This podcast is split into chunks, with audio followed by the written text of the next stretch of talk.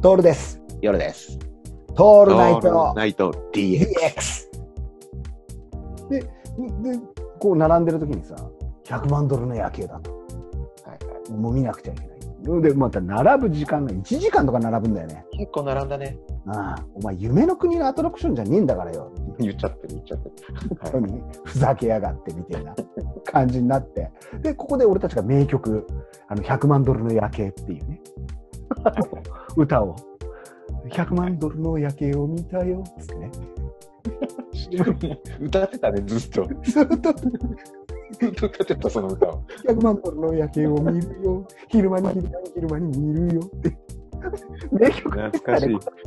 名曲が生まれたね。ずっと行きましたよね。もうで1時間並んで、ピークトラブルに乗ってる時間なんかものの10分ぐらいでしょそうそうそうそう。で、あの山のてっぺん登って、あの、あれだね、ピークドラムも日本人一人もいなかったね。いなかった、いなかったあ。ったよね。あれね、後で見たらさ、気づいたんだけど、みんなバスで登ってんのね。